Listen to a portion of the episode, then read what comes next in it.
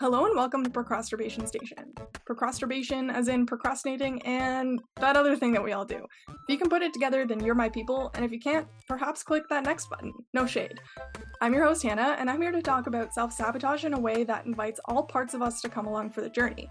I'm here to lay out the setbacks and superpowers of self sabotage in order to manage our limitations. Throughout the show, we'll discuss designing a life that works in your favor through sustainable creative practices. Thank you so much for being here, and I hope you enjoyed today's topic. With this episode, we will be talking about trauma. I won't be going deep into my trauma or any gruesome stories, but I want to let you know so that you can make a choice with where your headspace is at before you listen to this. I want to discuss trauma in a general sense, and more specifically, our lingering feelings and sensitivities that tend to hang around after trauma. Another foremention, I am not a psychiatrist or an expert by any means. All of everything I've shared with this episode has been from my own beliefs, opinions, experiences, and obviously some research. Now that the preface is over, let's get into it. You make me feel mighty real. Cue that one song by Sylvester. Have you or someone else in your life ever been confronted about your actions and were told something along the lines of, You haven't texted me all day and you're making me feel depressed? I want to talk about this concept of making me feel. Today's topic will be guided by the subtopics of fault and responsibility, cycles, and release. Thanks so much for being here, and I hope you enjoy this topic. And now to discuss fault and responsibility. No one makes us feel our feelings, even when they're doing something terrible to us. You might hear me say that and think, um, that's a bold statement. If someone hits me with their car, that's absolutely and fully their fault, and they made me hurt, and they should pay. And if that's what you're thinking, you'd be completely correct. We're not exactly talking about who's at fault for your feelings, but we are discussing who is responsible for them.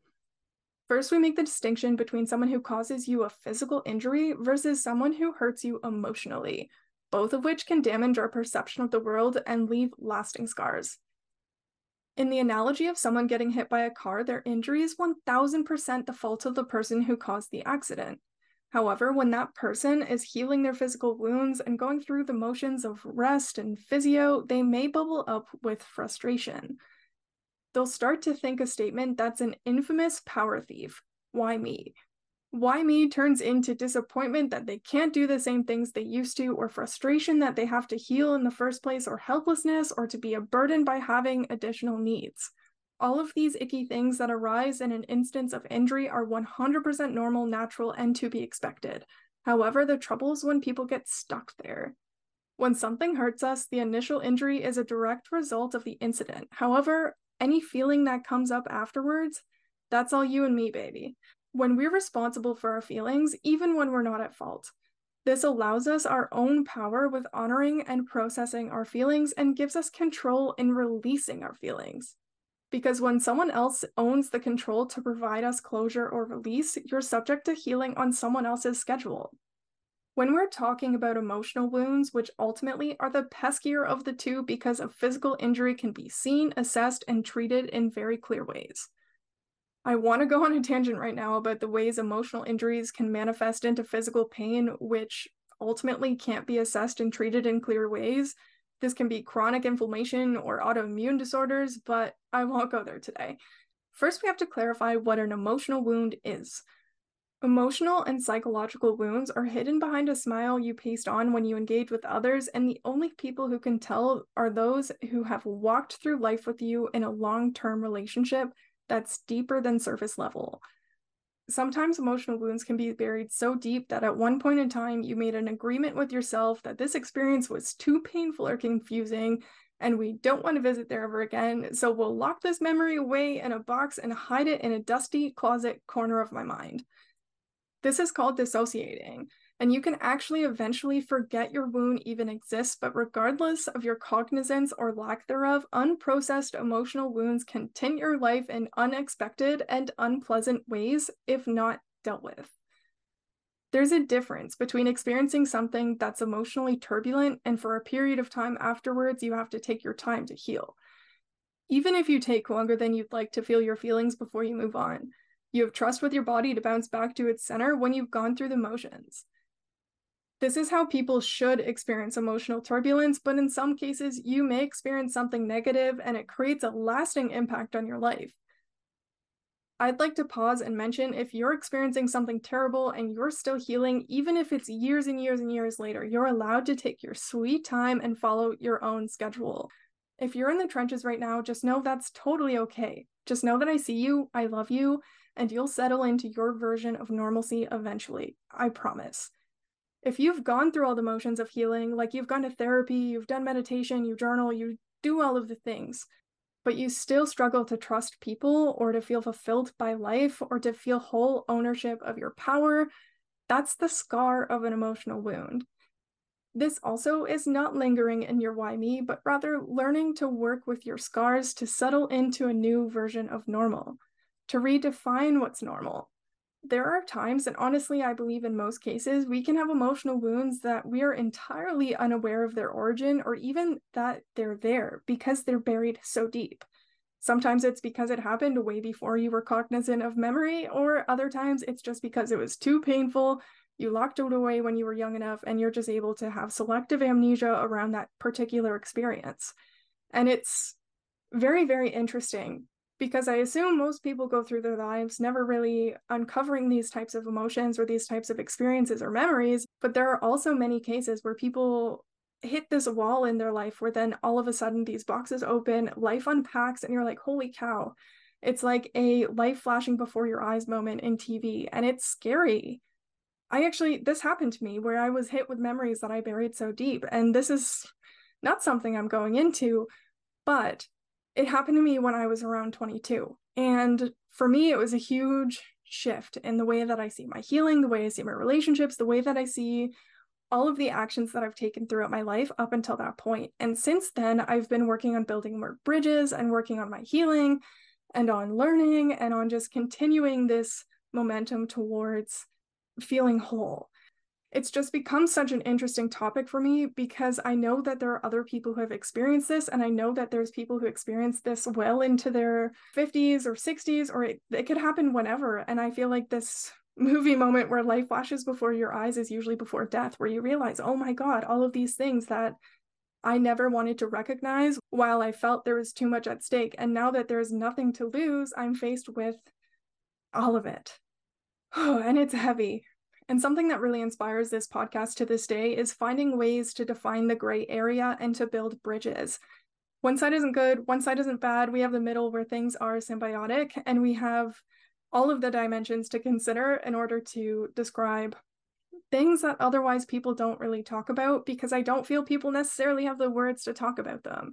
The gray area things.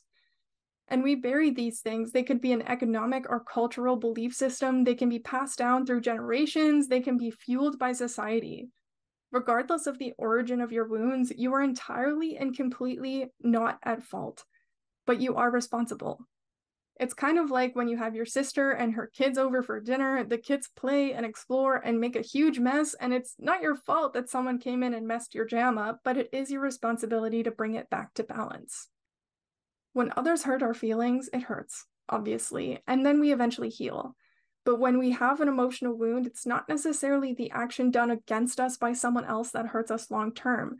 It's actually usually our expectations that are hurt. I expected that if I went for a walk today, I would not be hurt. I expected that if I dated that person, they'd treat me with the same level of generosity with their hearts as I do. When these scars from broken expectations are eventually addressed in order to be healed, it creates a veil of mistrust in your life. This type of pain can lead us to create agreements with ourselves about the way the world works, which leads me perfectly into our next topic of cycles.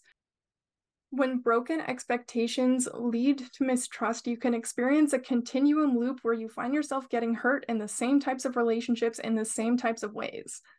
If I can't trust my boundaries, why bother setting them? If I can't trust my safety, why be cautious? If I can't, a side note for the listeners to be crystal clear even when you're stuck in a cycle, your wounds are not your fault. You can set boundaries and have people honor them. Your recklessness is not a reflection of your ability to make rational decisions, it's a level of safety in your nervous system. When we move through life, we develop cycles and seasons. It's a fact of life that there will always be peaks and valleys.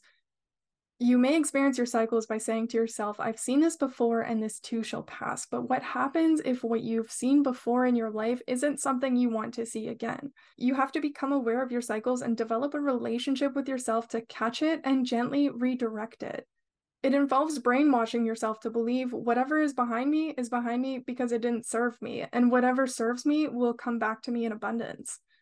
So that means even if you lose a lot of money, you know that there's lots of money coming your way even if you've lost a partner who you thought was perfect, someone even more perfect is coming your way. When you're working on changing the trajectory of your life, you're going to want to aim your roller coaster towards the stars. You're not going to wish to never have a hard day again, but instead wish to have the resources and strength to bounce back from anything life throws your way. This could also help you to avoid self sabotaging yourself deeper into the rabbit hole. When you wish for no bad days, you're building an expectation for yourself to never have bad days. So when a bad day happens, it hurts twice because not only did you have a bad day, you were also wrong. Gasp! Instead of wishing for no more bad days, you're going to want to wish that the bad days are less bad than the previous day. There's a gruesome statistic out there that I don't have the heart to Google specifically, but I know that a majority of victims get re victimized just as a majority of convicts are reconvicted. These are cycles on extreme sides of the scale. I want to be firm in my original statement. You are absolutely not to blame for the experiences that led you to where you are today. And regardless of who's at fault for your feelings, you are the one responsible for them. This means if someone's experienced extreme trauma, they may continue the same story until they understand how to break their cycle. Unfortunately, people can walk through their entire lives stuck in their cycles, and this can take generations to understand and heal. On a side note about generational cycles, I actually have an interview coming out soon about this topic with a cool chick and new friend. So I won't go too deep in on it, and I'll keep this episode focused on internal and individual narratives. Carry on to the episode. Your emotional wounds can lead back to core wounds from your primary development. If you were a kid who had to perform backflips in order to get attention, you may have developed a very theatrical personality and you may feel extreme sensitivity around being ignored. If you were always taking care of others as a child, you may have felt responsible to anticipate and mediate the feelings of adults in your life. You may have also developed a deep level of compassion and empathy for others in your adulthood, and you may feel a deep sense of rejection and hurt when you don't feel needed. You may have had a childhood that was always emotionally turbulent, which left you constantly walking on eggshells around others. And in your adulthood, you've developed a personality that's vigilant and cautious with your words in order to offer protection and guidance. You may also feel a deep sense of dread in the event that you make a mistake or find out you've accidentally hurt someone in your life. When you're setting out to break your cycles, this can include learning to set and honor healthy boundaries by crafting I feel statements. Boundaries are a skill, there are boundaries that are red hot, no touch zones, and that's totally valid. And then there are softer, not today boundaries. Yet some people seem to feel their icky feelings bubble up and push the pedal on the floor in their red hot, no touch zones. Has someone ever made a risky joke to you when the moon was in a phase, or Mercury was in the microwave, or Venus was swapping places with Mars, or you were hungry or on your period, and a joke that you'd normally retaliate with an equally risky joke is suddenly gets you in your feelings. How do you set a boundary for something like that? I won't ask my partner to guess my mood before making a joke, but then how do we avoid hurt feelings from risky jokes in the future? I like risky jokes, and if my partner typically has tact, perhaps we can let the trigger ride the wave without judgment and move on to different funnies. The only boundary set is around that moment in time rather than a permanent addendum to all future interactions. When someone triggers you, it can be easy to get caught up in icky feelings and want to place responsibility on the person whose fault it is for triggering you. But what happens when they didn't know you to be triggered? Is it worth opening a whole can of worms with your person to tell them never do that thing again? Or is it more productive to have an open conversation about why you're feeling triggered, or possibly just acknowledge it by saying, I'm feeling triggered and activated by the joke you just told. My mind knows it was a joke, but my body doesn't seem to get it. Can we sit quietly for a bit or change the subject? You can also explain, I'm normally open to your jokes, but today it's striking my nerve. This allows your partner the opportunity to learn more about what triggers you and, more importantly, what you need in order to calm the storm. On a side note, I've had partners in the past whose first go to when I'm feeling activated is, What do I need to do? And I know this statement comes from a place of love, and their sole intention is to alleviate the trigger. But in my perspective, asking me what I need instead allows me ownership over my trigger and the actions taken. Whereas what do I do leaves the ownership on the other person to mediate my feelings. Boundaries create bridges for communication in your relationships and opportunities to learn and understand each other. Rather than a Jonah Hill model of boundaries, don't do this, you can't do that, and you're responsible for all my feelings of insecurity, and you have to do this, and I want you to do this, and if you don't, I'm disappointed. And if I'm disappointed, that's your fault. Learning about boundaries could also look like learning what healthy love looks like, with teamwork, support, open communication of the whole truth, and also understanding that periods apart, periods of boredom, and not having any control over what your partner does, says, wears, eats, or engages with is completely healthy. And now to move on to our final topic of the day how do we release? This has been a heavy one, guys. So, hopefully, with this final topic, we can let that all go. Starting with, I'm so triggered. A sonnet on its own. Being triggered is a whisper or a shout from an emotional scar. Time can quiet them, but time won't make them go away your triggers can be healed sometimes fully and sometimes they can't be completely, but I like to believe that all can at least be quieted. And if you have experience with big and loud triggers, with practice and patience, your whispers will feel like a walk in the park. Healing your triggers comes from learning to sit with your discomfort, to understand it, to honor it, to nurture it, to step into gratitude, and to eventually release. I believe forgiveness is a personal choice. Honestly, I'll tell you, forgiveness lives in your heart and it has only good intentions for you to feel lighter. It can look like forgiving yourself for giving your heart to the wrong person or forgiving them for breaking it don't knock forgiveness, but I didn't include it in as a key ingredient for release because it's not absolutely necessary for healing. If anything, forgiveness comes after the release of all of the other things, like nurturing yourself, stepping into gratitude, sitting with your discomfort, learning to understand it, honoring it. After your release, you can step into forgiveness if that's right for you, but it doesn't have to be right for you. Sometimes people do terrible things and they don't deserve forgiveness. However, not forgiving can sometimes weigh you down exponentially throughout life and you won't even necessarily know all of the consequences to carry burdens with you. The reason I say forgiveness is not included in the recipe for healing your triggers is because your triggers are there from a past version of yourself that's angry about what happened and they want to protect you from ever feeling the way that you felt again. And you don't need to forgive your triggers because they are not at fault for your pain and they're not really doing anything wrong. They're taking responsibility for your safety. They serve a much needed purpose to protect you. And when you're ready to break free from their protection, you can release them by finding a place of gratitude. Believe me, when I say step into gratitude, I don't mean you need to be grateful for a time in your life where you thought the world wanted to extinguish you. God, I'm so happy to see you're not there anymore. What I do mean is to find at least one singular grateful perspective. You can be grateful for that kind of warmth, empathy, and compassion that you show others in times of need that only comes from lived experience. Or you can be grateful for your calm, cool, collected demeanor during times of crisis. Or you can be grateful that although times were tough once, they didn't get the upper hand on you, which gives you the opportunity for reinvention, to pave a new path to navigate the new timeline you are in now. Releasing your triggers means getting to a point in your life where you recognize that these things helped me at one point, but they no longer serve my highest good. And you can learn about new coping mechanisms that serve the same purpose that your trigger served, be it setting boundaries, taking space, spending time reflecting, any of these things. And they can be so uncomfortable. They really, really can. But once you get going and you're in it, you can start to see how they help you release all of the lasting discomfort.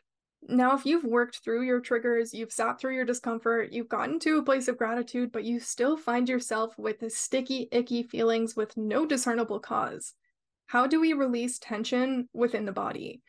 This is a huge question for me because sometimes it feels like when I dredge up feelings in order to honor and release them, I get stuck on the release and those feelings tend to linger.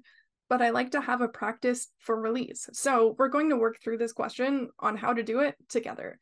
When I say releasing tension in the body, I'm talking about those pent up feelings you accumulate throughout the month. I'm also talking about that random ache and pain that you always seem to get in your shoulders or in your quads or wherever it is that you tend to hold your stress. When you have chronic feelings, they migrate through the body and settle into your muscles. This can lead to chronic tension in any part of the body, constant butterflies in your gut, or in my case, migraines, even when you don't seem to have a specific trigger. When you're hurt without experiencing a recent physical or emotional injury, the result is unmanaged emotional stress. To give you a bit of context on the migraine front, I had my first diagnosed migraine at 18 months old, but that's how old I was when I could first tell the doctors my head hurts. So I believe that I've had them a lot sooner.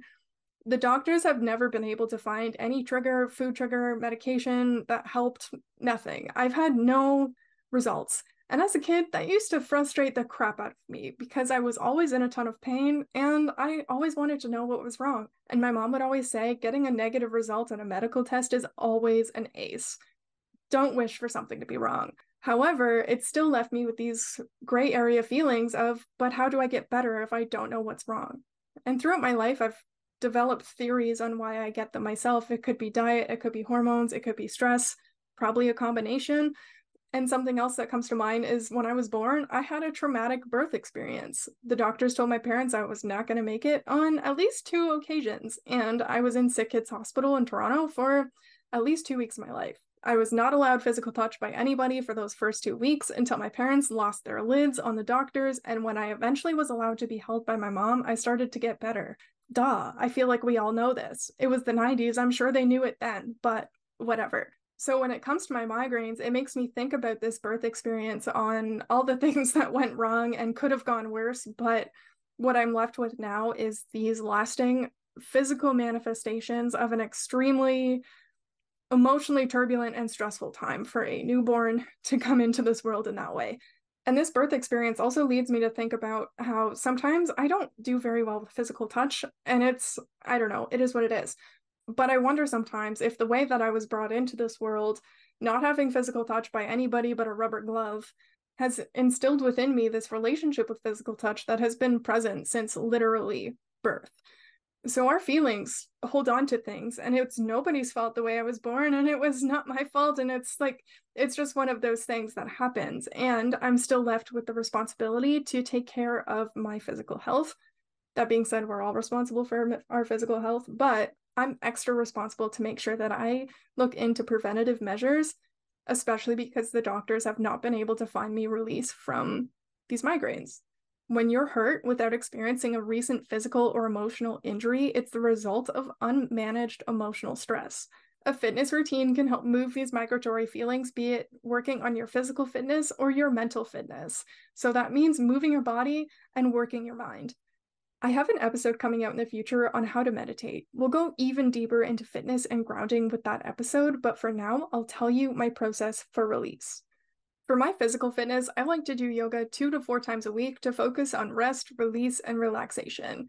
You can YouTube it, and I'll add a great video I've used for a couple years in my description. However, I like to do it in a very intuitive way, even with the YouTube instruction videos. There's so many great ones. I like to play with it and also adjust things that feels right to me and also add more movements or add extras of steps that I really enjoyed and just because it's an instruction video doesn't mean you have to follow it to the letter. Eventually you get to a point where your body remembers most of the videos you've watched and you can create your own routine that feels good to you and that can be a really fun process as well. As for mental release, every full moon, plus or minus three days, I like to do a ritual to process my thoughts and feelings. I like to do this to facilitate release from micro and macro triggers that are pent up inside me and to provide maintenance and prevention for future triggers. I light a candle and put it in my windowsill with the window open to call in fresh perspectives and allow the energy to circulate within the room. I grab my journal and pens and tissues if it's been a long month and I get it all out. On a side note, I said grab tissues, but I'm not much of a crier. I more deal with the boiling, bubbling rage in my gut. So grab your tissues if need be, but if you're a rage machine like me, you may instead want to take breaks throughout your release session so you don't get too wound up while you're trying to wind down. In a journal, scrap paper, a napkin, I'll write any and every ugly and nasty thought I have, everything that's happened, everything that makes me frustrated, everything that didn't go my way. Sometimes things don't want to come out, Or I don't feel things need to be released this month, and that's okay. I try anyway. Sometimes when I start, the floodgates open, and sometimes they just don't. And when they don't, that just means now wasn't the right time to release.